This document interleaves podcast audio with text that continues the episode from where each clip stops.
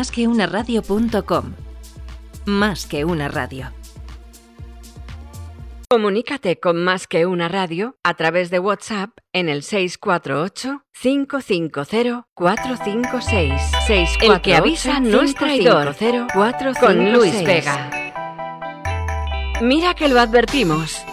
El que avisa no es traidor. En directo cada día en másqueunaradio.com.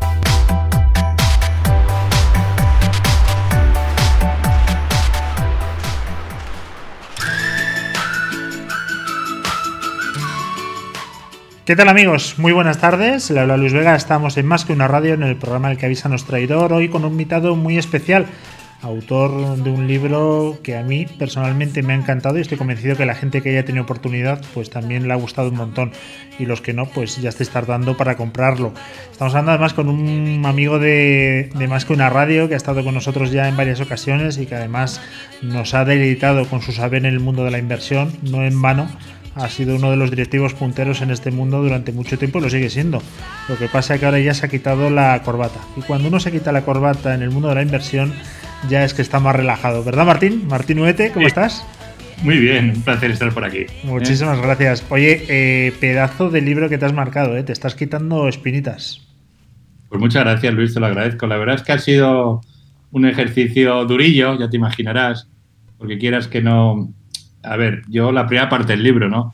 Un poco lo que quiero es ayudar a la gente a entender que no pasen por lo mismo que he pasado yo, ¿no?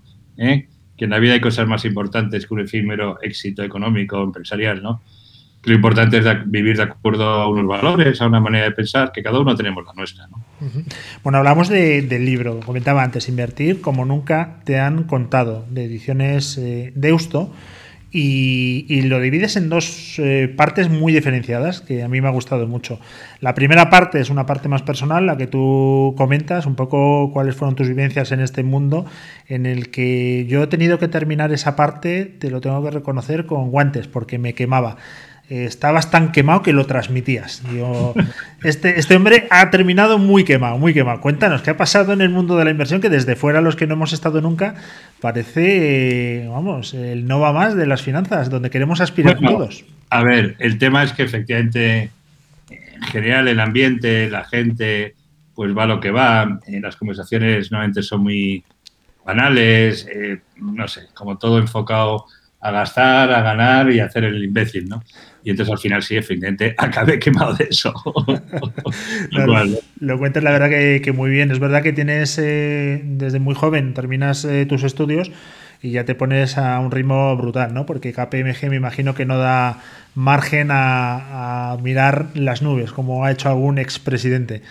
No, no, no, no. Ahí, cuando eres pitufo y entras, digamos, en la escala más baja, vamos, de sola sombra, como las, como las prisiones estas que nos, que nos ponen del siglo pasado, donde casi trabajos forzados, pues similar. ¿eh? Oye, lo que está claro es que viviste la crisis 2007-2008 en adelante, aquella crisis famosa financiera, desde un puesto de mucha responsabilidad en un momento muy complicado. Si no hubiese pasado eso, a lo mejor seguimos hablando de Martín Uete eh, como máximo directivo en una gestora, ¿o no crees? Bueno, pues Dios sí escribe a veces con renglones torcidos. Efectivamente, eh, mi último trabajo por cuenta ajena de cuando te suena el móvil el día 28, pues fue en Caja España Duero.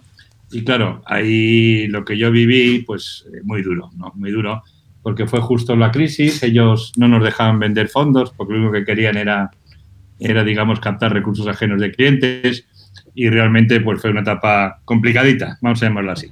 Y bueno, es donde cuando decidí montar el blog, y a partir del blog, pues, digamos, reinventarme y, cambiar, digamos, mi manera de, ser y de vivir, ¿no? Hay un momento clave, yo lo identifico en el libro, que es en el que te levantas en una presentación eh, y dices, hasta aquí he llegado. Para hacer eso hay que tener mucho valor, hay que tener las cosas muy claras y obviamente luego no arrepentirse. ¿Pasaste por esos tres fases o, alguna modificación? A ver, en esta vida no hay todo perfecto, ¿no? Pero lo que sí tengo claro, eso además me lo enseñaron en el IES, ¿eh? Una vez que uno toma una decisión hay que optimizarla, ¿no? Y entonces, bueno, han sido momentos duros, ¿no? Como cuento en el libro, pero claro, eh, con 50 añitos reciclarse, meterse en el mundo digital, aprender estas cosas, no fue fácil. Y luego ya te digo que lo del día 28 que no haya nómina sonando en el teléfono, pues a veces digo, pero para que mucha gente, amigos y amigas, me dice, pero vamos a ver, Martín, si tú hubieses aguantado un poquito más. Ahora estarías prejubilado, con el 70, 75, 80% de tu sueldo, jugando al golf y montando en moto. ¿Para qué te has metido en estos líos? Pero bueno, a uno que le gusta, digamos, la marcha. Te gusta, ¿eh? te gusta la marcha y rápidamente identificaste como un nicho el tema digital, que ya lo veías, yo creo que desde la gestora, que era por donde tenían que ir los tiros, ¿no? Eh, y además no te dolieron prendas para reciclarte con gente más joven, embarcarte en un máster y bueno, pues la verdad que ahí le has echado unas narices tremendas. Cuéntanos cómo, cómo dijiste. Una nota en el libro muy graciosa, que además es. Porque el libro, hombre, es novelado, porque en fin, ya sabéis que tampoco es una autobiografía, ¿no? Pero bueno, estaba, eso sí que es real, ¿no? Que yo cuando, el primer día que entré en la presentación del máster, pues vi una chica que ahora es mi amiga mía, eh, muy mona, rubita y tal, y le pregunté, eh, oye, ¿dónde se la hago la presentación? Y ella que era una, ¿es usted uno de los profesores? Entonces, en ese momento dije, tierra, trágame, ¿no? bueno, la verdad que, pero tuviste el valor de, de, hacerlo, reconocer que ahí tenías una carencia y lo has convertido en una virtud. ¿En cuánto tiempo uno se puede reciclar? Bueno, hombre, yo creo que al final uno no, no se acaba de reciclar nunca, ¿no? En todos estos mundos, sea la profesión que uno tenga, ¿no? Siempre hay que estar estudiando, analizando, mirando. Pero bueno, a mí esa, digamos, reconversión me duró, pues eso, lo que duró el máster, un añito, ¿no? Un añito más o menos. ¿Cuáles son los puntos buenos? Que también me imagino que los habrá habido muchos de tu época en la gestión de fondos. Hombre, yo no me arrepiento de nada de lo que he hecho, ¿no? Quizás lo hubiese hecho de una manera o de otra, ¿no? Pero los puntos buenos es esa libertad que tienes, el no depender de jefes, el no depender de horarios, al final te quitas mucha, no sé, mucho ruido que, todos tenemos en nuestra profesión, que si reunión, que si no sé cuánto, que si patatín, patatán, ¿no? En ese sentido, pues te da una libertad de poder actuar a tu manera que desde luego es impagable, ¿no? Yo no sé si es eh, aposta, el libro está eh, espectacularmente escrito. Te tengo que decir que a mí me encanta leer y, vamos, como escritor creo que tienes ahí una faceta que la tienes que explotar, ¿eh? ya te lo digo desde ahora, porque la parte novelada al principio es buenísima. Y muchas veces estás repitiendo eh, la palabra espiral. Te has metido una espiral de no sé qué, una espiral esa que nos comentabas, ¿no? En el mundillo de la gestora, como que te vas metiendo una espiral que no te iba gustando y que hace al final que reflexiones. Y digo, anda, a lo mejor viene por aquí el proyecto espiral de Martín y no nos habíamos enterado un poco viene por ahí, efectivamente. Al final, uno cuando lucha por alcanzar un castillo, eh, te metes en una espiral ascendente, que piensas que está todo guay, pero una vez que estás dentro del castillo te das cuenta que es de cartón piedra, que no eres feliz, que la gente que te rodea no tiene valores, etcétera, etcétera. Entonces, es esa espiral, ¿no? Pero bueno, el proyecto de programa en espiral, como te comenté en su momento, era este libro, que es el primero, la película, que ahora con el tema del COVID, eh, digamos, al no haber habido subvenciones, digamos, está en stand-by, pero seguiremos con ella. Y luego, bueno, un proyecto de un local donde conjugar cultura, arte, conciertos, eh, con formación financiera, que tampoco ahora son los mejores momentos para montar ningún tipo de local ni ningún tipo de club. ¿no? Bueno, pero vendrán épocas mejores para todos, sin duda, y ahí estaremos. Eh, yo he visto una entrevista en internet que me ha gustado mucho, que te la ha hecho tu hija. Eh, claro, cuando tú dices, venga, pues me sacrifico, dejo esto, también estás arrastrando, quieras que no, a toda tu familia a que tomen una determinación de ahora vamos a hacer esto. ¿Qué tal lo llevaron? Porque me imagino que la familia es súper importante, ¿no? ¿Te apoyaron? ¿Cómo fue? Bueno, la verdad es que sí, me apoyaron como es lógico. Eh, hombre, con mi padre se ha vuelto loco, ¿no? pensaron, ¿no? Pero bueno, yo me acuerdo que además en su momento, eh, sobre todo la pequeña Martina, bueno, que ahora está en segundo ingeniería, ¿no? En su momento me dijo, padre, allá no estoy, ¿no? Porque ya me aburrió eres el padre más friki de todas nuestras amigas, eres el único que estás en Snapchat, ¿no? o sea que bueno, se lo tomaban como diciendo, bueno, ha perdido un poco la cabeza, pero nada, la verdad es que... Cuando me llegó, Martín, cuando me llegó el libro por Amazon, que la verdad es que mí Amazon me da la vida, o sea, es, como que alguien me regala algo, aunque lo haya hecho yo mismo, pero pero me viene y tan contento con mi paquete. Eh, pensé que iba a haber más, eh, más dedo acusador con nombres y apellidos y eso lo has obviado. ¿Lo has dejado para una segunda edición? ¿Nos has dejado con la miel en los labios? Bueno, algún amigo abogado, yo soy licenciado en Derecho, pero nunca he ejercido, me dijo, mira, mejor no den muchos nombres propios, que, en este país nunca se sabe, ¿no? Bueno, así que fue por eso. ellos saben quiénes son. ¿eh? A tu amigo Miguel sí le has caneado, ¿eh? Tu amigo el del squash. Sí, bueno, mi amigo Miguel es un compendio de amigos, efectivamente sí. hubo, gente así, efectivamente. Oye, que si tienes que llevar tú la dirección otra vez, hoy en el 2021, vamos a olvidarnos del efecto pandemia, ¿vale? Este tan horrible porque eso trastoca los planes del más pintado, ¿no? Pero ¿cómo lo enfocarías tú? Viviendo en la época de los robo advisor, en la época de la tecnología y en la época del verde, verde, inversión en verde. ¿Cómo, cómo dirigirías tú ese fondo? Yo que, que creo que la industria en general eh, sigue estando dominada por, por los grandes bancos, ¿no? Piensa, Luis, que el, el 70-80% de los fondos de inversión y fondos de pensiones están distribuidos por seis bancos, ¿no? Entonces, lógicamente, estos bancos no es que sean demonios venidos del Averno, ¿no? Pero al final, pues necesitan generar comisiones, el margen financiero ordinario no existe, y entonces, claro, la única manera de ganar pasta es con estos productos para bancarios que se llaman en las GOT, ¿no? Y entonces, lógicamente, pues sus intereses son muy diferentes de los de un inversor tradicional, ¿no? O un inversor normal, por así decirlo, ¿no? Yo creo que ahora en este mundo lo que prima sobre todo es la honestidad, la transparencia, en hacer las cosas lo más baratas y más eficaces posibles para que esa traslación de, pocos costes las puedas, digamos, derivar hacia tus clientes, ¿no? Porque el mundo viene por ahí, ¿no? Hombre, lo que está claro es que ha habido un cambio con las famosas fintech y ahí también cuentas en tu libro el capítulo de, de pasarte al mundo fintech, que al final me he quedado así con. Digo, se lo preguntaría a Martín. ¿Te has quedado con sabor agridulce o, cuéntame? Bueno, a ver, eh, yo el proyecto de, de, que lo conoces porque lo conté hace tiempo, y un poco yo era la imagen de Finicens, no, eh, agridulce no, pero bueno, al final sí me di cuenta, y lo cuento en el libro, ¿no? Que bueno, que fui de alguna manera, o yo me dejé, digamos, utilizar por mi marca, por mi nombre, por mi facilidad, digamos, de conexión, cuando en realidad las decisiones, pues no, no me hacían mucho caso en lo que yo opinaba, ¿no? Yo creo que en el mundo de la gestión de activos hace falta mucha paciencia, hace falta mucha tranquilidad, y no se puede trasladar al mundo de vender, digamos, zapatillas por internet donde lo único que importa es rotar, rotar, rotar, ¿no? Entonces, bueno, eso fue un poco la, desavenencia que tuvimos, pero bueno, yo tengo buena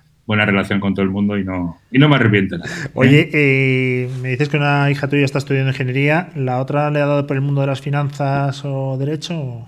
Pues mira, tengo tres. La mayor eh, acabó, como dicen ellas, Derecho Económicas en la Charlie. Ya sabes que la Charlie la Carlos III y está trabajando en un despacho de abogados, le gusta, pero bueno, también le gusta mucho este mundo, digamos, de, de, media, ¿no? De, de de cine, en fin, está ahí haciendo, tiene un proyectillo en la cabeza, vamos a ver, y nada, y la mediana está haciendo tercero estos grados rarísimos que relaciones internacionales ya de una también en la Charlie. ¿eh? Vale, pero si Martín se acerca a ti y obviamente a quién mejor va a pedir consejo y le va a decir, oye, me gusta el mundo de las gestoras, quiero estar ahí, sé que lo has pasado mal, me he leído tu libro, papá, y me lo has contado 20 veces, dame consejos, porque obviamente gente va a seguir trabajando ahí, dame consejos para hacerlo de la manera... Eh, mejor posible. Obviamente tú a tu hija no la vas a mentir nunca, con lo cual vamos a aprovecharnos de ese consejo. Bueno, yo creo que lo importante es, eh, y es una frase que dice mucha gente, pero es así, ¿no? Trabajar en algo que te gusta, ¿no? Si tú trabajas simplemente porque al final de mes vas a tener una, nómina, más tarde o más temprano vas a tener problemas, ¿no? Eso es así, ¿no?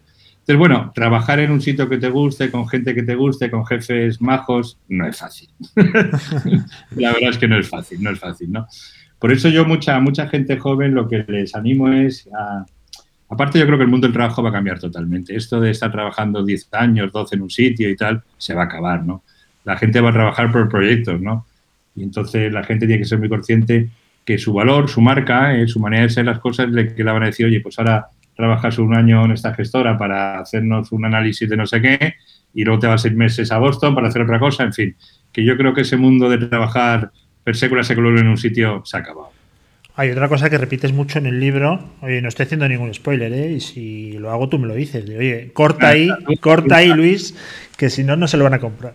Eh, repites muchísimo eh, la libertad que te da tu nueva posición y que desde la libertad solo se consigue ser feliz. Claro. Bueno, yo más que la libertad lo que digo es cuando uno se quita el miedo al futuro, el miedo a qué me pasará, el miedo al jefe que va a pasar. Cuando uno es libre y pierde el miedo, pues la vida cambia de manera maravillosa, ¿no? es un poco el mensaje lo que, quiero decir, ¿no? Y sobre todo que esa libertad, que la, o esa rebeldía que yo digo en ese, rebelde, ese libre, hacer bien, que lo hagamos para hacer el bien, ¿no? Yo creo que la libertad tiene que ir, no libertad, libertinaje, hacer lo que nos salga la punta del pelo, sino es para que ayudar, digamos, a los demás, ayudar a ti mismo, a crear una sociedad entre todos pues más justa, más equilibrada, más informada. En fin, yo creo que también ese pequeño sueño de tratar de ayudar a, la sociedad, pues ahí, ahí sí. Yo cuando terminé la primera parte del libro, pues me quedé, ya te digo, como cuando se acaba la casa de papel y dices, joder, qué cabrones que me lo han dejado para, para la segunda temporada. Digo, eh, está claro que va a haber una, una, segunda temporada porque así no me puedes dejar, Martín. Y ya nos vamos a la parte de la inversión. Tú ahí ya sabes que yo soy un tío con mucho dinero, con mucho poder adquisitivo, soy el tío del taco y digo, bueno, pues aquí vamos a pasarlo bien. Pero sin embargo me llevé una pequeña desilusión porque, claro, yo tengo que seguir los criterios de la gente que sabe como tú y tú has sido muy sincero. Eh, esto se invierte aquí si no quieres tener sustos y esto es lo único que hay. Bueno, yo lo que creo es que para el común de, del asociado, para el común de los inversores, para el común de la gente, la manera que yo reflejo de invertir es la manera más eficaz. Es la más aburrida porque no te pone, porque claro, lo que pone es que un cuñado diga, hay que comprar Tesla, hay que vender no sé cuánto. Eso es lo que te excita. Esto no, no, no excita en lo más mínimo, pero es tremendamente eficaz, ¿no? Y ojalá, ¿no? La gente al leer esta segunda parte del libro entienda que cada uno de nosotros, con nuestras capacidades económicas mayores o menores, todos podemos invertir. Ese es un poco el mensaje que hay en la segunda parte del libro. Y que hay productos que son muy interesantes y que tienen un riesgo más bajo, que necesitan maduración y paciencia, pero que es donde tú aconsejas, ¿no? Invertir. Bueno, más que riesgo más bajo, no. Yo lo que aconsejo es invertir en una cesta global, comprar el mundo, porque nadie sabe si es el momento de Estados Unidos, de Japón o de China, aunque toda la literatura, todo Twitter está repleto de gente que nos vende todas estas motos. Yo lo que digo es comprar el mundo en una cesta muy diversificada ¿eh? con bajas comisiones, pero evidentemente fondos índices o fondos indexados y ya está. Eso es un poco el mensaje que quiero dar. Oye, y ya que estás mucho en el mundo de la tecnología, en el mundo del fintech, ¿qué opinas lo que está pasando con el tema de Bitcoin? Yo tengo un amigo que lo compró cuando estaba a 20 euros, ¿eh? hace 200.000 años. Sí, sí. Yo es que creo que Bitcoin es la espuma y es el ruido, pero es que lo que subyace detrás, Luis, es un cambio de paradigma de absoluto para todo el mundo, ¿no? Yo ahora me empiezo a fascinar también por este mundo, no desde el punto de vista de también de inversión, pero sobre todo de lo que los cambios que necesitar, ¿no? Tú sabes lo que es que no tengamos que necesitar ningún intermediario, vamos a hablar de finanzas, ¿no? Ni ningún regulador, ni ninguna historia para yo, eh, digamos, si tú te pones a, gestionar una cartera, para yo poder comprar esa cartera, en fin. Yo creo que lo que viene detrás de todo esto nos va a cambiar absolutamente la manera de vivir a todos, ¿no? Eso lo tengo muy claro. Sin duda. Oye, eh, marca mucho el carácter ser de Chamberí y vivir en Chamberí. a ti te lo, te lo veo y te lo noto con mucho orgullo. ¿eh? La duda ofende. ¿eh? Yo siempre llevo muy a gana esto de ser de Chamberí, que sabes que es de los barrios más castizos de Madrid. Y así que nada, aquí estamos de nuevo. ¿eh? Hemos regresado al lugar de origen. Oye, y una cosa que no sabía de ti, que pensaba que era innato y desde que naciste el tema de la moto. Eso te has aficionado no hace mucho tiempo. No, bueno, yo he sido moterillo, pero vamos, con mi, tenía una Vespa que tuve cuatro años sin carnet, madre mía. Hasta que un día un, guardia me paró, no sé, no me pidió el carnet. Digo, Martín, esto es una llamada del señor para que te lo saques de la santa vez, ¿no? Y sí, tengo una motillo, bueno, que tengo cuando día algún rulo con amigos, cada vez menos, pero sí, sí me gusta montar en sí, Sí, te gusta, sí te gusta. Y sobre todo para Madrid, para, pero una moto es una moto, ¿eh? Una scooter es otra cosa. Eso, también hay que decir. Eso es Tú tienes una señora moto. Oye, segunda parte del libro, ¿cuándo?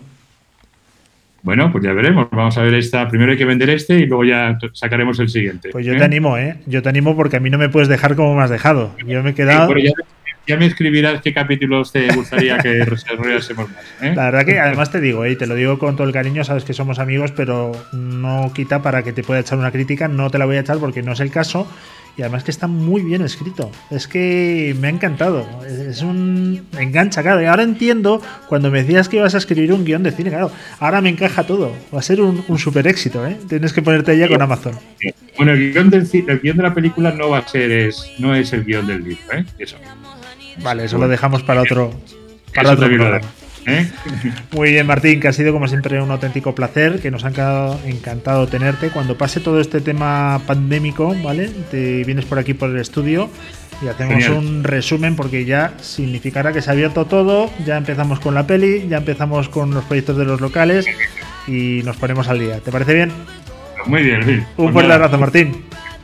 A ti, hasta luego. Chao. El que avisa no es traidor. En directo cada día en másqueunaradio.com.